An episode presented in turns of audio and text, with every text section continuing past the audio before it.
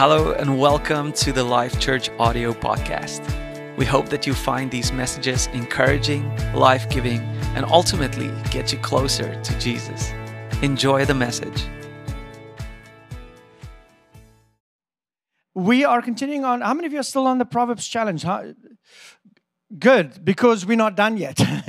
you should be. There's still another, say, about what, 14 days left of it. And it's been for me so revealing to read through Proverbs. And, and in the office, we have this conversation about what part of this chapter should we highlight. And you, it's really so hard because Proverbs is filled with so much wisdom and insight.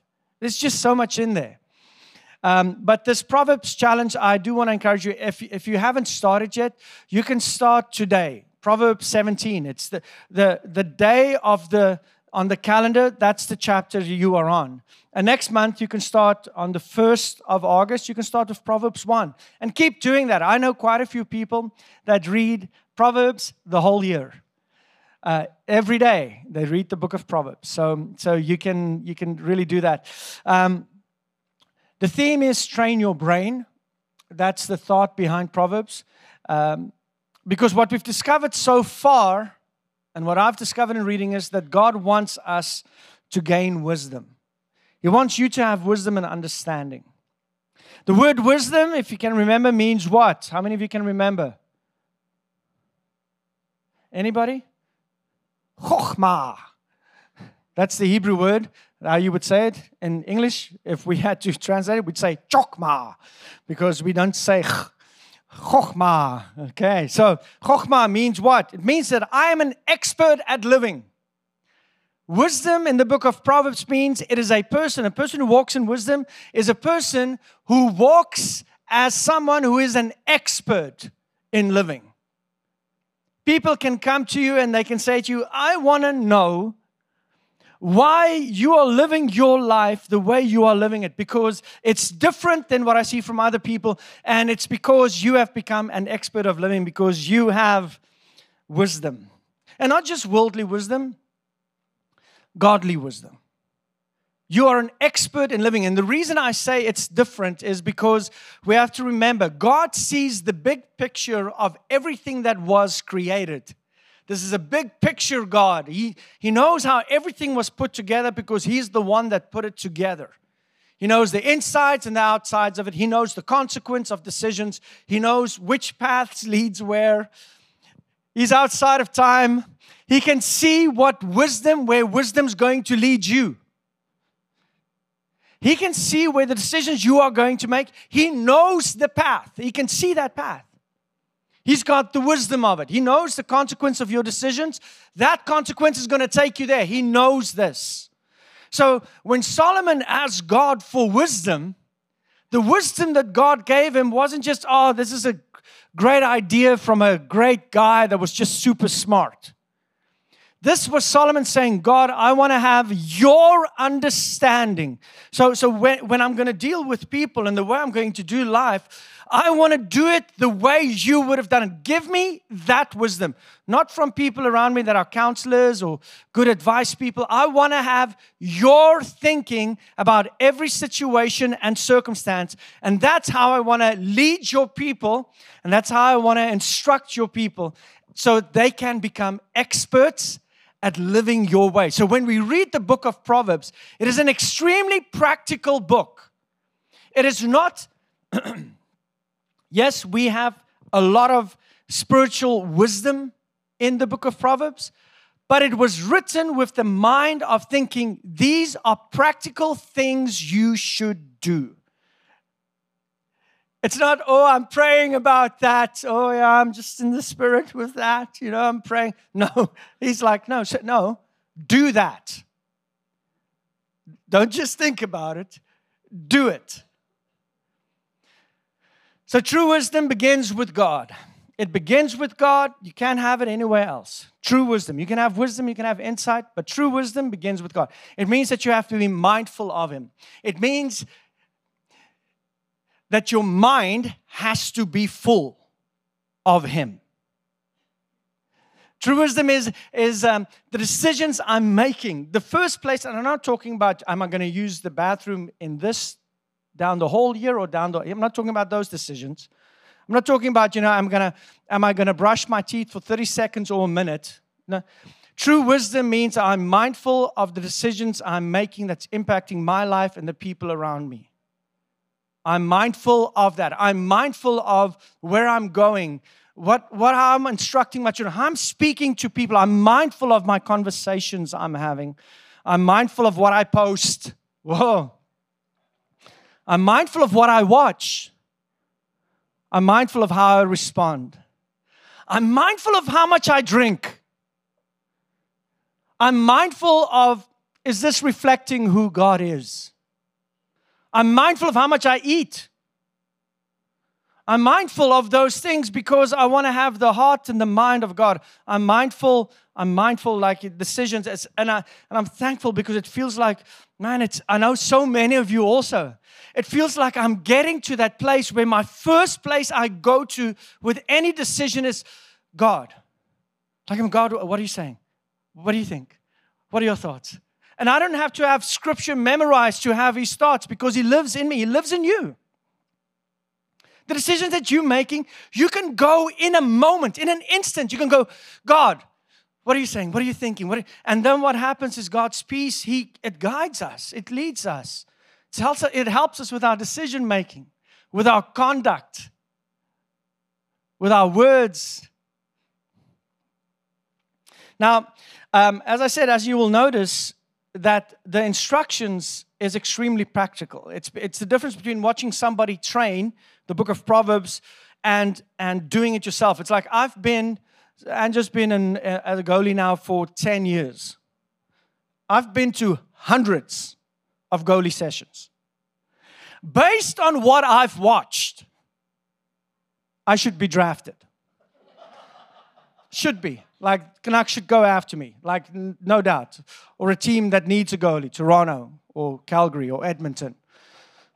Um, right? Any of those teams, they should come after him because the amount of goalie training I've watched, crazy. But the amount of goalie practices I've participated in, do you know how many?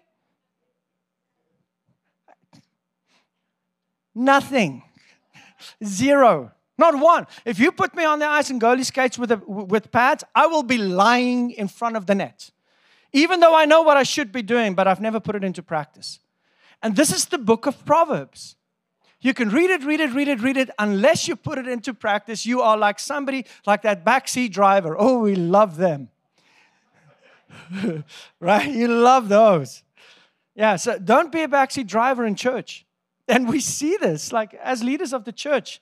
Like we have constantly people telling us what we should do. And then we ask them, Where are you serving? Where are you digging and sowing into people's lives? And they are innocent bystanders just wanting to help us to lead the congregation in the right direction. It's like watching goalie training. Right? Yeah. So, four main ideas. You don't have to agree. I've got the microphone. Um, there are four main ideas I have discovered in the book of Proverbs, and we looked at the first one last week the fear of the Lord. Now, I don't know, I wasn't here, but I presume that you guys felt God speaking to you in that message because it speaks to me. Like the fear of the Lord is significant. The fear of the Lord is the beginning of all wisdom. Solomon starts with that. He's saying, I'm going to give you all the instructions in the world on how to do life, everything else. I'm going to give you a big picture of the idea how the world functions, how you can be an expert in life. I'm going to give you all of that. But none of the information I'm going to give you will matter unless you have the fear of the Lord in your life. So, this is something that we should nurture. And we, we explained fear of the Lord means reverence, honor, awe of God. God, you are elevated above me. Your thoughts are higher than mine. Your ways are higher than mine. My mindset when I think about Him is He is God, I am not. People are not, culture is not. He is above all things. Unless we have that in our hearts and in our minds and the way we do things, what happens is the instructions, you will become a casual instruction follower. that casually pick and choose which one of these things you feel you like. But when the fear of the Lord is there, you don't pick and choose because you revere Him, you honor Him, you do all the things His way. And that's where we, we have to be at as a church. And it's the fear of God versus the fear of man. If you fear the Lord, you don't have to be afraid of any person. Proverbs 1 7. The fear of the Lord is the beginning of knowledge, but fools despise wisdom and instruction. This is a grid. You know, um, when you read Solomon later on, you see that Solomon went off path. You know why? He stopped having the fear of the Lord. It's the easiest sidetrack for the enemy is to get us to listen to opinions. He had all these wives um, and concubines and, and that were surrounding him. And he started listening to the gods of the wives that he had, worldly influence, Baal influence, and he lost his mind. The fear of the Lord is like a grid. It's like a it's like barriers on a road that keeps you on track. If you feel like you've gone off track, I want to encourage you start in your prayer life just by honoring God more. It's it's a simple thing, you know. When, when I was younger, we used to pray. My dad always said, you know, you have to for prayer, we had to kneel next to our beds. How many of you had to do that? kneel next to your bed, you know, hands folded at the front. And, and as I moved out of the Dutch Reformed Church into, to, into my own relationship with God, you know, I became one of those that said, no, you don't have to, you don't even have to close your eyes. You, know, you don't have to do it. Listen, uh, you don't have to. But there is a posture of submission when someone kneels. There's like this posture of saying, God, I'm lowering myself and I'm raising you higher. It's not religion, it's in relationship that I'm doing this. It's, it's not because I'm scared you're going to strike me down, but it's because I want to make my own thoughts less and I want to make your thoughts way more relevant to my life. Kneeling for prayer is something beautiful. Even prostrating yourself on the floor is something that, that the priests and, the, and David did continually. Goes down with his both hands and his face on the floor. Not because he was scared God was going to judge him, but because he created such an honor in his life. Not just with what he was saying, but he, he showed it. Do it in your prayer closet. Do it at home. Do it wherever you can.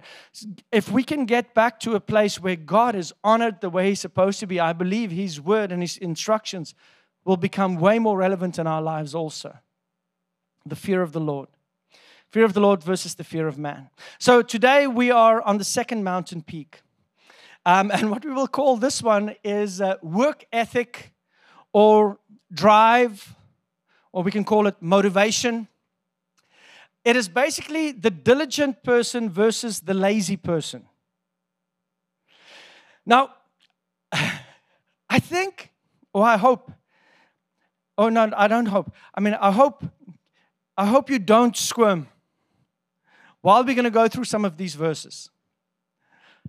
Might get a little bit uncomfortable because uh, these verses that we're going to look at, it's like a mirror where I don't think there's a person here that can say, oh, that's not me.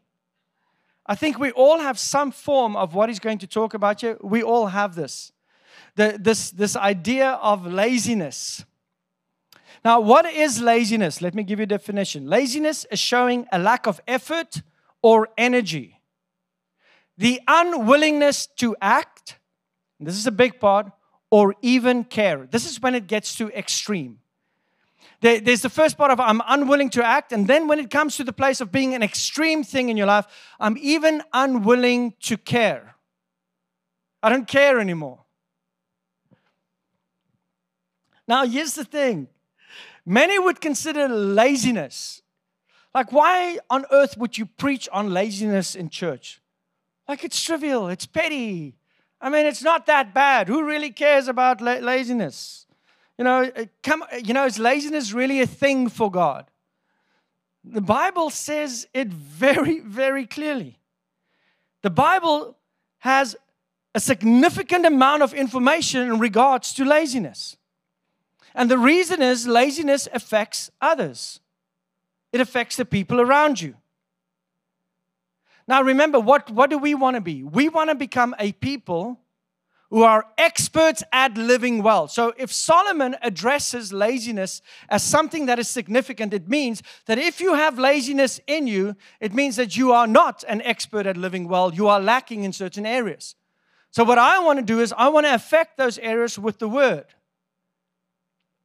So, uh, if you are familiar with the term uh, couch potato, like we know that, right? Or here's another term known for uh, sofa spud. Yeah, it's a sofa spud. Um, a sofa spud is somebody who is unmotivated, one who spends presumably most of his or her time watching television or nowadays Instagram reels, TikTok. You just, all you do is you sit and you scroll up. You don't move. You sit in the same spot the whole day, spending hours, wasting hours of your life just scrolling. There's a website that I found, it's called Couch Potato, which tells you which shows you can binge watch and which one flows the best from the one into the other. Some of you are sadly actually writing that down. I can see some of you make taking a note. Couch potato. Didn't know about that one. That's amazing. Yeah.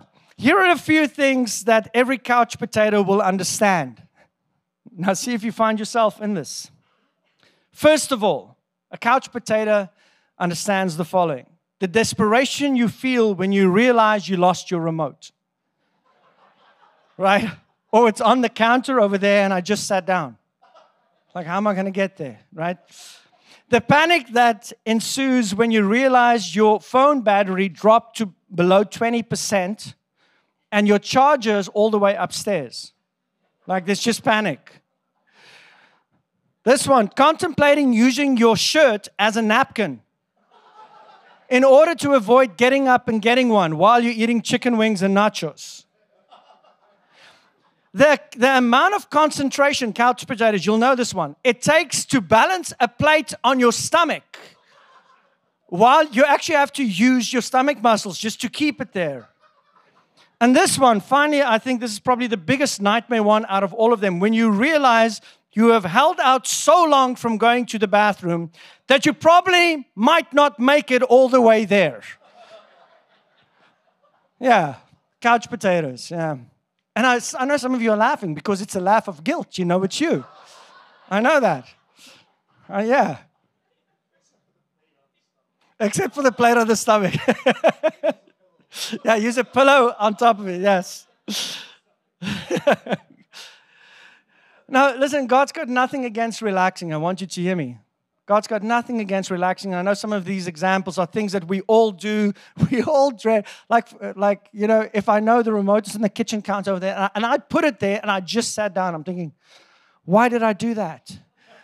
Uh, you know, we, I know and I understand that there, there's things like relaxing, and it's important to relax. The Bible talks about rest, it's important. But the problem is, laziness is not just something that is in the moment, it's something that becomes a habit that is so drastic that you stop caring.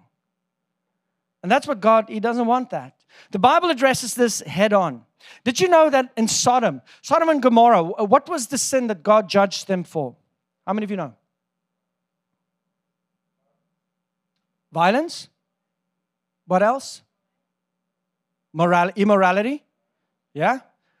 You know what's written about it? Ezekiel 16:49. Sodom was judged for laziness an abundance of idleness, an abundance of not caring. That's amazing. And laziness, this term also has an older um, version of the term. The term is the word sloth, like sloth, sloth.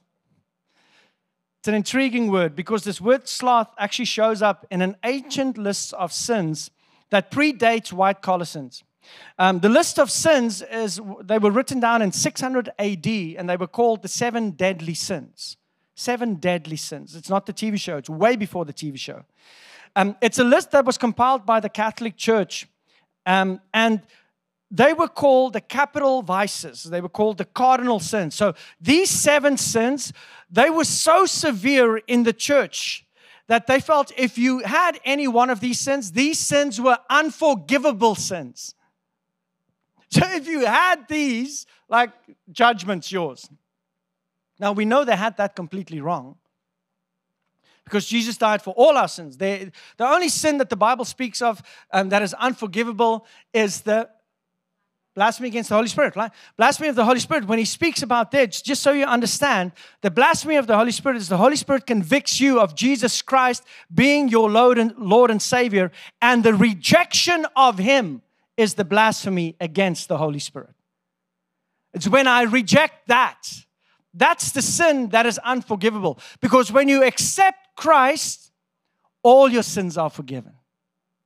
So it's important to know. So he's got these seven deadly sins um, that they, they mention 600 AD. The sins were the following pride, greed, lust, envy, gluttony, wrath, anger, and sloth, laziness. Unforgivable sins based on the church 600 years after Jesus' passing and resurrection. Now, nowadays, today, we look at laziness and we go, you know, it's not that bad, really. I mean, laziness is like an acceptable sin. It's okay to be lazy, right? It, it's what's really the big deal about a lazy person. Um, there's a term that's called respectable sins that's used in culture. It's also used in church culture, unfortunately. And there are, they've created a list of respectable sins in the church. You can go and read up on it. The respectable sins are the following gossip. Why? Because if you think about how much gossip happens, uh, we don't want to confront it. We don't want to stop it. We don't want to cause anybody to not do it because it's just, it's just a little whisper right? It's just, uh, I'm not really doing any damage with it. Second one, selfishness. This is not just a respectable sin right now. This is an encouraging, like people are encouraging people to be more selfish. Bitterness, whoa. Bitterness. Right now, bitterness is, man, you should own it. And if you don't want to own your bitterness towards somebody who's not for you or might have a different opinion for you, I will harvest bitterness on your behalf. You don't have to be bitter or upset or offended. I will be offended for you.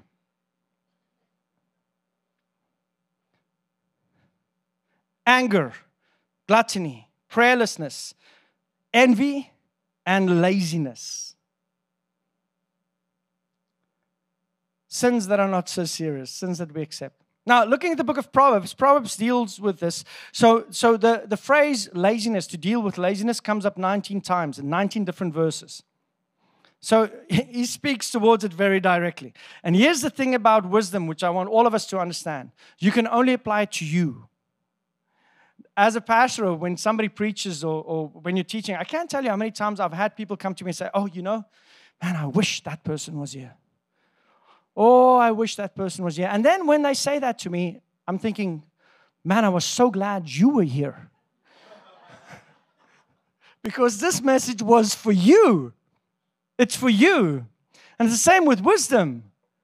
Wisdom is for you. You have to apply this if you want to be an expert at living, living life the way God, wants us to live it. Now, the difference between a diligent person and a lazy person, chapters uh, Proverbs 6, 6, 6, Proverbs, not 6, 6, 6, Proverbs 6, chapter 6, says the following Go to the ant, you sluggard.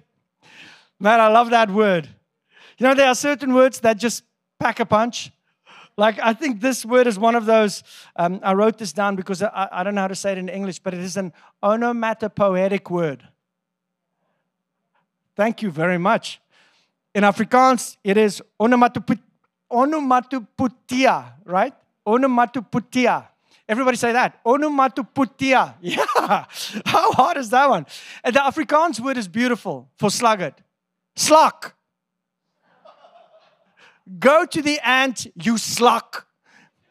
Isn't that just so expressive? I love it. It's like I don't think they could have picked a, a better word. The modern day translation wanted to, um, they wanted it to feel a little bit more, more, more soothing. So they translated it as lazy bones. It's not the same. Slok, lazy bones. I mean, how can you compare those two? You can't. Sluggard. He goes, Go, go to the ant, you sluggard.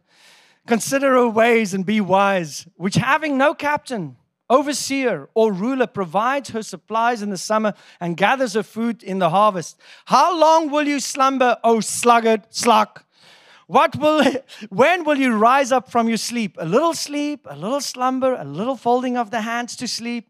So your poverty will come upon you like a prowler, and your need like an armed man. As believers, we should be concerned not just about what occupation we have, but we should be concerned about the kind of worker I am. Let me tell you something about work, because I hear this a lot also. I hear a lot of people say to me, you know what? Work is part of the curse. Right? When Adam sinned, work stepped in. And I've been redeemed from the curse. right? Therefore, I will just name it and claim it. That's my car. No, it's not. Somebody else is driving it. You have to understand what the curse was and what the curse is not. And you need to dig a little bit deeper into your Bible because if you do that, what you will discover is work was something that began way before the fall of man.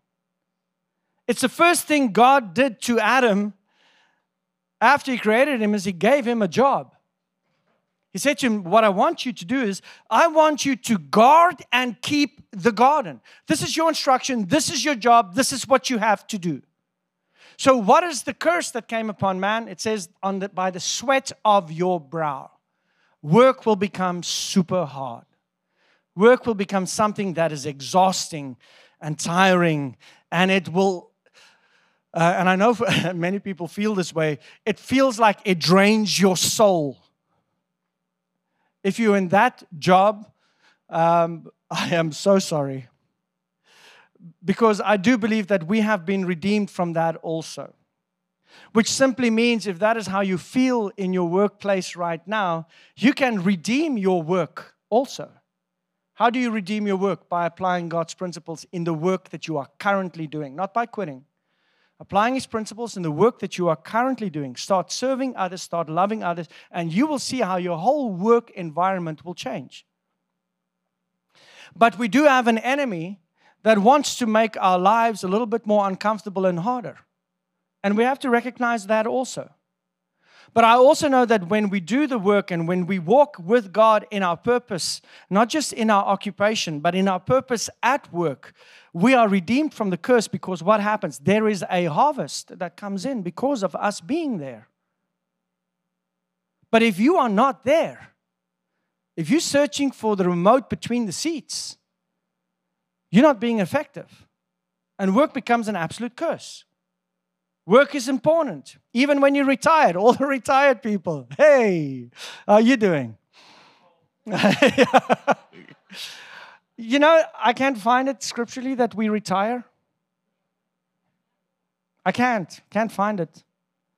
Which means you are required, which means you are required to continue serving and working in the kingdom. It does not stop.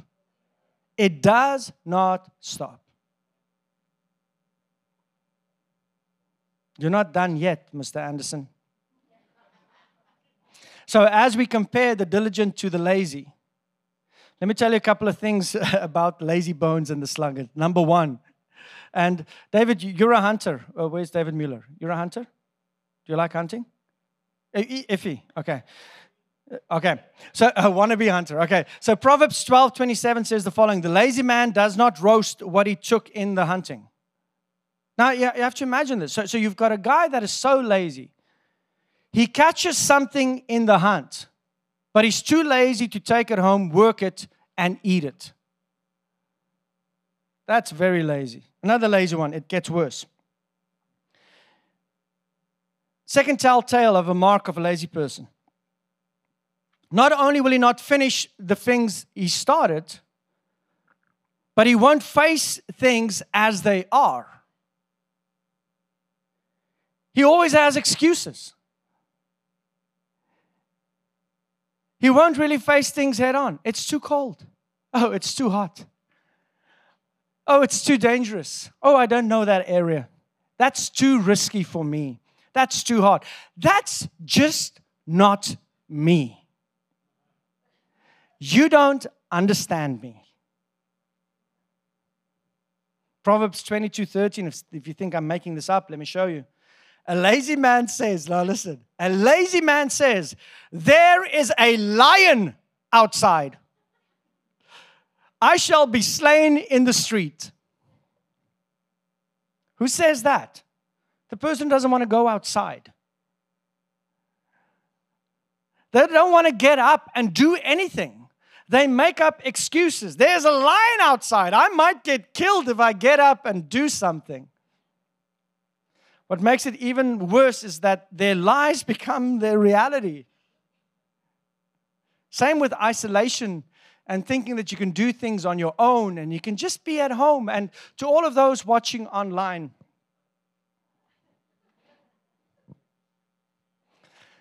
really love you.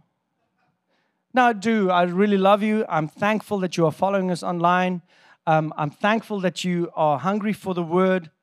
But come on, man. You got to get back to church. Whatever excuse you had before, it's an excuse.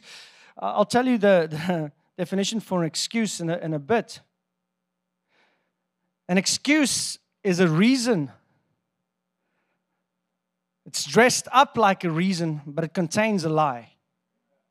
And whatever your reasons are for being at home right now, I simply don't think it's valid anymore. I just don't. Your church needs you, people need you. Isolation is an absolute lie, and the enemy wants to isolate us. If he can get you alone, when was Jesus tempted? When he was on his own for 40 days and 40 nights.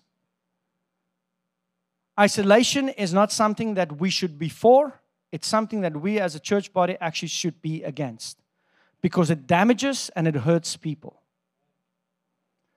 We should be around people so that we can influence them and love them. Now, I do want to say again, I don't think that there is uh, that there aren't any excuses. I think there are reasons. I think there are reasons for for not necessarily going out and doing everything that you can, but, but when an excuse becomes um, something that eliminates all serving of the body or serving people from your life, that's an excuse because no matter what state you are in, unless you are unconscious, let's say there it's a little bit hard. But unless you are there, you have the ability to serve and love people. Do not allow your excuse to become something that, that limits your, your service to people. Uh, Proverbs 20, verse 4 says the following The lazy man will not plow because of winter. Here's another reason I won't plow because it's cold. He will beg during harvest and have nothing. This is the person who's not only is he lazy, but he rationalizes his laziness. He's always got the excuse. Some of us, unfortunately, and I think culture has done this also. It's trained up our children to be a generation that's lazy. And, and uh, perfect example blue ribbons. Doesn't matter how hard you've worked, doesn't matter if, if you work 10 times as hard as everybody else, you get the same reward. Then the kid that didn't do anything, didn't try anything, didn't put any effort in. For me, that reward is creating a culture of, oh, I'm going to get the same reward as the guy that works hard. Why on earth would I work hard? What's the sense? And it's across the board. I'm not just talking about sports or hockey or soccer or in. It's across the board with with uh, culture. Let's just reward everybody the same. It's nonsense. The Bible does not work that way. Do you know that when you go to heaven that there will be different levels of where we are going to be? Not everybody enters in and have the same mandate and the same level. So, so thinking that God is not a rewarder, He is a rewarder. Which means we have to be diligent with our work. Okay, so I'm going to give you the definition of an excuse again. It's got the skin of a reason, but it's stuffed with a lie. I love that. An excuse has the skin of a reason, but it's stuffed with a lie. Now, I'm going to finish just with this last example. Compare the person always looking, um, uh, the person who's always looking for an excuse to do bad work. Like the person who's always has a reason um, why his work is not where it's supposed to be. I hope it's not you. Uh, you know, the person who uh, plays a lot of, let's say, video games, spends hours on Instagram, social media, wastes time in a number of exercises. Compare that person who wastes the hours in his day and just hands it in because I have to hand something in. There's no pride in that. Compare that to this amazing man called Antonio Stradivarius. For those of you that heard of him, he was a violin maker.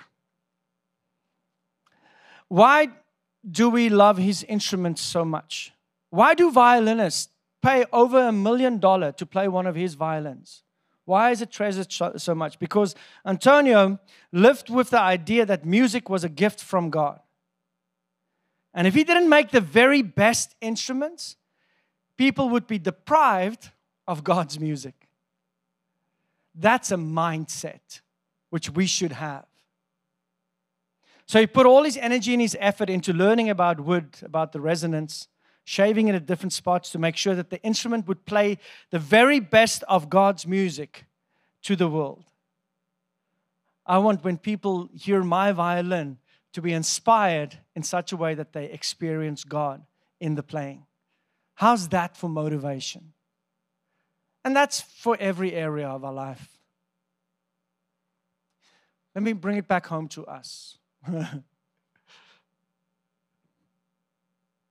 Very lightheartedly, when we have a church barbecue and we are given the mandate that each of us have to serve somebody else food, you bring a bowl. Don't bring your leftovers. If you understand what I mean, you want to like when I cook food, when I bless people with food, I want them to absolutely love it. I like cooking, I like food. So when I serve people something like that, and it's the same with the mindset, and I'm saying it's a very practical, very simple, practical thing. When you bring a bowl of something and you know you're going to serve 250 other people, and your bowl is just going to serve 20 people, you want the 20 people that's going to eat from your bowl to go, who did that? Like, who, who put that together? Because you can feel they spent time on it and effort and they cared about it. It's the same about our lives and how we impact and influence people around us. Who put that together? Uh, when, when you, if you work at Starbucks, if, if you work at Safeway or Save-On or as an accountant or as an electrician or as a builder or whatever you are in, people must look at your work and go, wow, who did that? Because there were care and effort that they placed into it. And that's where we should live. We should live as a people that show that we care. We want to reflect God in everything. You are not an afterthought. You are not a burden. You are not a second class citizen that I feel I can just serve you up anything. I want to give you my best. I want to give you my best every single time because I represent a father who gave us his best. Worship team, you can come up, please. So, the four themes that, that we are looking at the first one is the fear of the Lord. The second one is laziness. And the reason why I want to focus on laziness is because as a body and as a church, we can become complacent in the sense of thinking, well, the church and the pastors should organize everything, they should bring people to God. They should be the ones that create the events where people will come and then they will lead them to God and then they will make them disciples and then they will get their children going and then they will. And that is a lazy church. We should not be a lazy church. We should be a church that is actively involved in the people around us in their lives to the point where we lead them to Christ. You lead them. You lead them to God. We come a, become a body where they plug in and we feed them. We do everything we possibly can to make sure that they mature in their faith and in their walk with God. But you lead them there. The church has become complacent. We have. And David and um, Saul and God in the book of and Abraham, they speak against a lazy people. Do not become slaves of this world thinking that somebody else is going to do it for you. Church, we have to be the church that makes the influence, that brings the difference. And I call on every single one of you. Let go of that lazy thought of thinking the church is responsible. You are. You're responsible for your neighbors, for your family members, for your friends. Be intentional in reaching them. Be proactive in your thinking. Serve them with excellence. And I know that you're going to influence their hearts and their lives. And the kingdom of God will expand because of it. Let's pray.